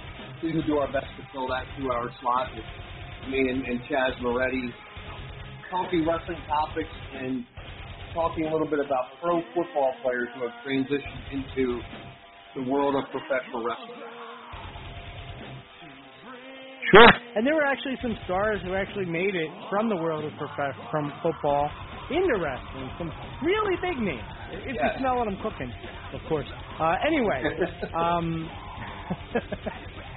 from my end, uh, thank you everybody for tuning in tonight. It- It's been an amazing show as always. We have so much fun doing it for you. I, I hope you guys enjoy it as well. Uh, thank you to the callers.